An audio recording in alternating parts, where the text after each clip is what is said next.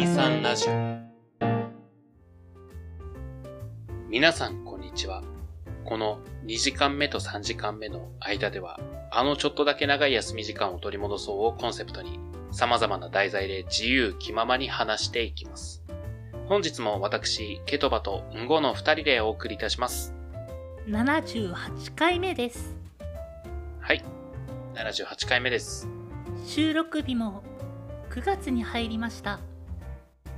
うぐいす嬢みたいな喋り方してるね。いかがお過ごしでしょうか。なんか一昔前の NHK みたいになっとるな。いや、ちょっとこうね、雰囲気変えつつね。うん、空気変えるにしてもこうあるじゃん、いいラインって。ということで78回始まりました。よろしくお願いいたします。はい、よろしくお願いいたします。じゃあ今回は前置きのトークがあまりないのでこのまま行きましょうか。なんでそう。はい。はい、ということで、今回のトークテーマですが、はい。一匹狼やってますか？うん。なんか、はい、爆弾投げたよ。24時間働けますかみたいな言い方したね。っていうのもですね、はいはい、ね、ほら誰でも共感できる趣味とはちょっと違う趣味って誰しもあるじゃんって言いたいんですよ。はいはいはい。そのね、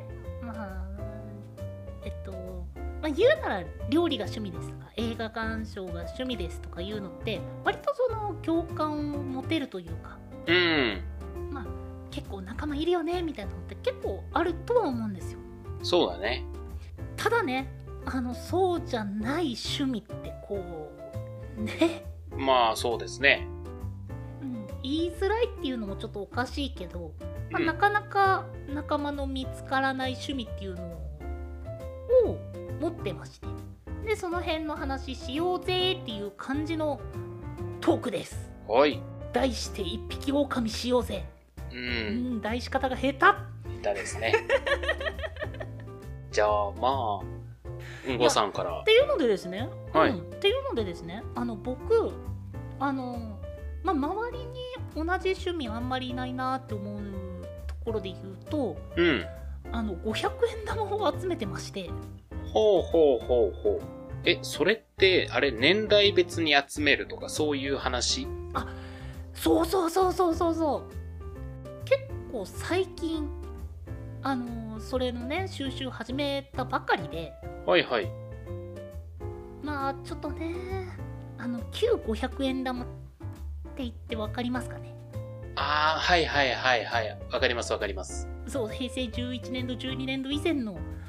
500円玉まではちょっと収集できてないんですけど、うん、ひとまず手近なところから始めようと思って。ほうほうほう。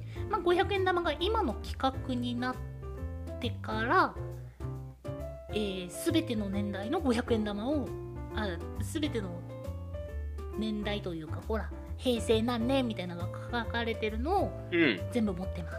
おー、それってあれなの？どう集めてるの？いや、別に額縁に飾ってとかそういうわけではないですよ。そういうことではなくって、銀行に行って引き換えてもらってるのか、レジとかで偶発的に生まれた500円玉を集めてるのかっていう。それ。たまたま手に入れた500円玉を、年代いつかなーってこう見ながら。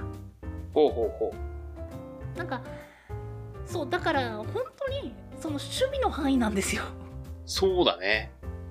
そう、別にほら平成何年の5円玉は珍しいみたいなのとか結構あったじゃないですか。ありましたね。何円の価値があるみたいな話が。そうそういう収集目的とは違って単純にこうコレクター魂が動いちゃったパターンです。何がいいの？それの500円玉のね、もらった500円玉をチェックして持ってないのが集まると初めてのポケモンに出会った感覚に近いんですよ。年度やったみたいな。あー、なるほどね。あと15年と16年と19年でコンプだなみたいな感じの感覚で日々を生活してまして。はいはいはいはいはい。で、そのもう500円玉とかこまごまチェックしてきたぜと思ってようやく今年までの前年代の500円玉が、新500円玉が集まって。ほうほうほうほう。何が変わるかって言ったら自分のテンションが上がるだけ。いやそうだね、趣味は往々にしてそうだけど、気になるの2点あってまず何に入れてるのそれは普段。箱じゃもう1個が数あるその効果の中でなぜ500円玉にしたの。500円玉って綺麗なんですよ。あ、なるほど。比較的綺麗っていう言い方にはなるんですけど、1円玉ってすごい欠けたりとか、結構あるんですよ。で、同様に5円玉10円玉っていうのは赤とかで汚れてたりとか結構あるんですけど、最初に集めようと思ったのって500円玉。この500円玉めちゃくちゃ綺麗じゃんっていう、ただそれだけ。そこからじゃあ集めようってなったんだ。ほら、それこそ令和に入っての500円玉ってこうお釣りとかで出てきて、その500円玉おっきれいってちょっとテンション上がるときありません？いや、ないですね。綺麗な効果が手元に来るとおやったって思う、本当にそのちょっとした感覚から集め始めました。いやでもそれをこう集めようって着眼するのはすごいよね、そこに。それこそ前々回か前々前回ぐらいに話したキャッシュレスだったら気づかんことですね、それ。あ、そっか、そうだね、確かに。だからその発想はなかったって今思ってる。記念硬貨とかじゃダメなんでしょ？記念硬貨も一応コレクションしてるんですけど、あれって偶発的に手に入ることがほとんどないから、なんか注文するとかそんな感じだよね。そうそうそうになって、なんかね、個人的には違うんだよなっていう。なるほど。本当によくわからない感じで集めている。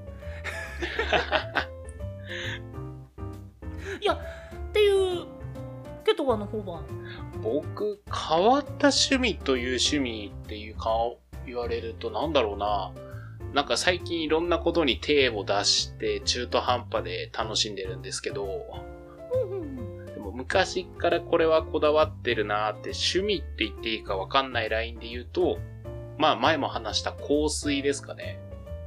香水好きだもんね。あ、そうですそうです、香水好きなんですけど、前話したオーダーメイドの香水、あれが要はなんか特別な日につける用の香水なんですよ。なんかそれこそ友人の結婚式とかちょっと気になることをちょっと2人でデート行くよみたいな時に使う用の香水なんですよ。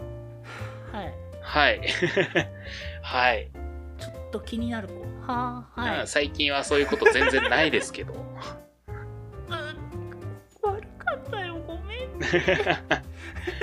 で、あとはこうお仕事とかちょっとこう気の許してる友人とこうご飯に行くとか遊びに行くって時の普段使い用の香水と、ちょっとこう今日気分が落ち込んでるなっていう時に使う用の日常使いの香水の3パターン持ってるんです。3パターン。そう。で、僕はこの3パターンをね、選びに行く作業がすごい好きなんですよ。あ、選ぶ作業？そう。こうなんか香水いっぱい扱ってる店に行って、こうね、言ってしまえばポケモン風に言うと結論波を作るわけですよ、香水の。なんて？結論波。結論波？そう。自分の中の香水の結論セレクトを選ぶわけですよ。ああ、結論パーティーね。そうそうそうそうそう。で、なんか普段使いのやつは安くて気兼ねなく使えるけど、匂いがそんな安っぽくないものっていう自分の中でライン付けして、で、落ち込んでる時のはちょっと根は張るけど、落ち込んでたらまあいっかって許せるライン。落ち込んでたらまあいいかって。そう、だからコンビニでちょっと高めのスイーツだったら許そうかなぐらいの時の心持ちで使えるぐらいのライン。あ、それすごいわかる。で、特別な時はもうお金に糸目をつけずに買うって感じ。そう、この選びに行く作業が好きなんですけど、香水に関してちょっとこだわりがあるので、なんか喧嘩しそうだなっていうので選びに行くときは大体一人で選びに行きます。なるほどね。そうなんです。いや、なんか結構面白そうだなと思って、うん。なんか結構同じような人いないのかなって思ったんだけど。いないね。香水が好きっていう人はいるんだけど、僕みたいにこういう付け方が良くてこういった使い方をしたいってなんか明確に持ってる人は僕の周りにはいなかった。うんうんうん。うん、こだわりの強い部分ってことね。そうそうそう、こだわりの強い部分。うんうん。もうそうなるとね、なかなか人と共有しつつっていう同じ熱量を持って話せる人ってなかなかね。そう。でもそれだけそのジャンルが違かったら、うん、割とその香水を選びに行くって言ってもその3種類の1個に1日みたいな選び方にならない？もう僕割と結論パーティーが出来上がってて。あ、なるほど。そう、そこの入れ替え作業なんですよね、大体だから。だからこう3つあって、まあ一番減るのが早いのがこの日常使い用のやつ。で、それがなくなったら、それをこう見るついでに、これに変わるもっといいのないかなってチェックするのが好きなんですよ。で、毎回、やっぱこれだなっつって買っちゃうっていう。まあ自分の中ではある程度ね、そうそうそう。ラインっていうものがもうできてはいるんだけど、ワンチャン出会えた時のね、その楽しさはあると思う。またこの3種類の中でね、ここはこういう系の匂いとかっていうの僕の中で細かいラインがあるんですよ。だからそれも多分他の人からしたらめんどくさい。なんか結構でも面白そうだけどね。あ、面白いとは思うよ。多分やってみたら楽しいと思う。うん。そのこだわり的な部分っていうのはどういうところが？例えばだけど、日常使い用の香水はあまり香らず、かつなんかシャワー上がりのような匂いになるようなものっていう風な基準があるんですよ。あ、そこまで明確な基準があるんだ。そう、ここまで明確に基準決めてる。そこまで決めるとでもなかなか新しく出会うってことなくない？ないね。ない。やっぱじゃあこだわりの一品。あ、そうそうそうそうそう。こだわりの一品、まあ一品っていうほど日常使いだからそんなに高いものでもないんだけど、愛用してるのはこれみたいなのがある。だからこうなんだろうな、それ系の匂いでもちょっと各メーカーで個性を出してくるわけですよ。あっちもほら商品開発だからさ、他のメーカーと差をつけないといけないわけだからさ。その差がちょっと嫌だったりするわけよ。差が嫌だ。そう、なんかその差が嫌だったりするのよ。なんかこう、コットン系の石鹸の香りだけど、ちょっとオレンジの香りもさせましたよ。いや、いらんってなる。あー、なるほどね。そう、そのコットン内のいい香りで勝負してほしいみたいになる。いや、っていうようなこだわりさ、うん。なんか他ない？他は、俺は、ないかもしれない。香水に首ったけみたいな。うん。ぐらいしか思いつかない。なるほどな。いや、僕の場合ね、普段使いのアイテムをちょっとずつ変えていきたいっていうところは結構あるんですよ。うんうんうん。まあ、例えば、すごいわかりやすいのが、コップとか。あー、はいはいはいはい。一番くじのタイミングでどんどん変わっていくじゃん。うん。で、あの時にちょこちょこグッズとかって、まあ自分がコレクションしてるものってこうちょこっとずつ差し替えて自分の生活の中に馴染ませていくっていうのが結構好きなんですよ。ああ、それすごいわかる。うん。いや、っていうのがね、できるのだったらね、もう万々歳なんだけど。いや、で最初に言ったのもさ、その500円玉のそれもさ、うん、最初にちょっとね500円っていうものに興味が出たのは、手元に500円札が手に入った時なんだよ。ああ、今はなき。そう。で、最初の興味としてはそこなんだよね。なんだっけ、価値的にとかあるじゃん。うん、ありますね。最初の興味はやっぱりそこではあったんだけど、もうね手に入ったのはもうボロボロで、もう多分そういった価値ないだろうっていうところは承知してたんだけど、だんだんねお守りになってって。おお、なるほど。こう最初は丁重にだったんだけど、なんかねお守りとしてお財布に入れるようになって、うんでね、なんかだんだん多分そういった自分が持ってるものとかに注視していくことでやっぱ好きになっていくってこと結構あると思うんですよね。なるほどね。例えば割とその香水関係もなんかスタートってそういったのみたいなのってある？僕はね、もともとこう鼻が敏感な人だったんですよ。でこう電車とか乗ってるとさ、香水を露骨につけてる人っているじゃないですか。そう、あれが嫌で、なんでそんな人に害をなす匂いをつけるのって思っちゃって害をなすそうかといって香水をねこうつけてなくて汗かいてたら汗の匂いはするじゃないですか。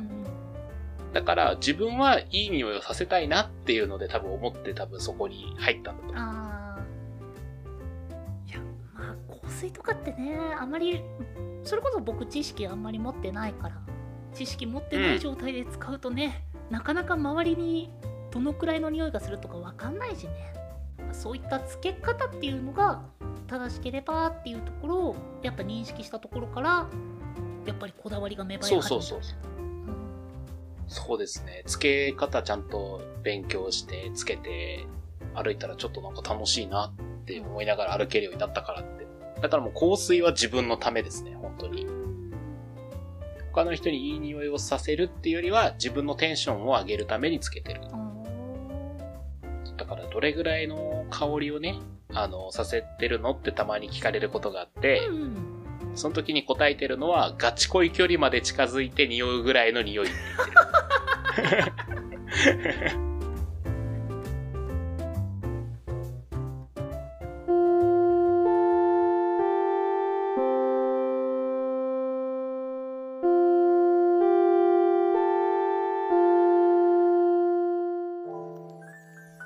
2時間目と3時間目の間、第78回話してる間に回数を忘れてました。今回は人には言えないような、趣味の話についてでしたね。人に言えないようなって言ったらちょっとやっぱニュアンス違ってくるからこそ、やっぱ一匹狼の悩みですよ。そうだね。でもまだ僕らが話してるのは結構ライトな趣味だから、本当になんかこうディープなところではない。かな？そうだね、ディープなところは僕ないかもしれないな。あったとしてもちょっと言いづらいよね、ここだと。いやいや、そういうのはどんどんトークにしていかないと思うけど。わかんない、ほら、もしかしたらセクシャルな方向に行くかもしれないからね。セクシャルな方向はしないかなはい、というところでお便りはですね、23radio.podcast@gmail.com まで。その他ツイッターやノートなどは概要欄をご確認ください。その他にもこのポッドキャストの感想や話してもらいたいトークテーマなど、細かいことでもございましたら、先ほどのメールアドレスかハッシュタグ23ラジオとつけてツイートの方よろしくお願いいたします。お相手はケトバとゴでした。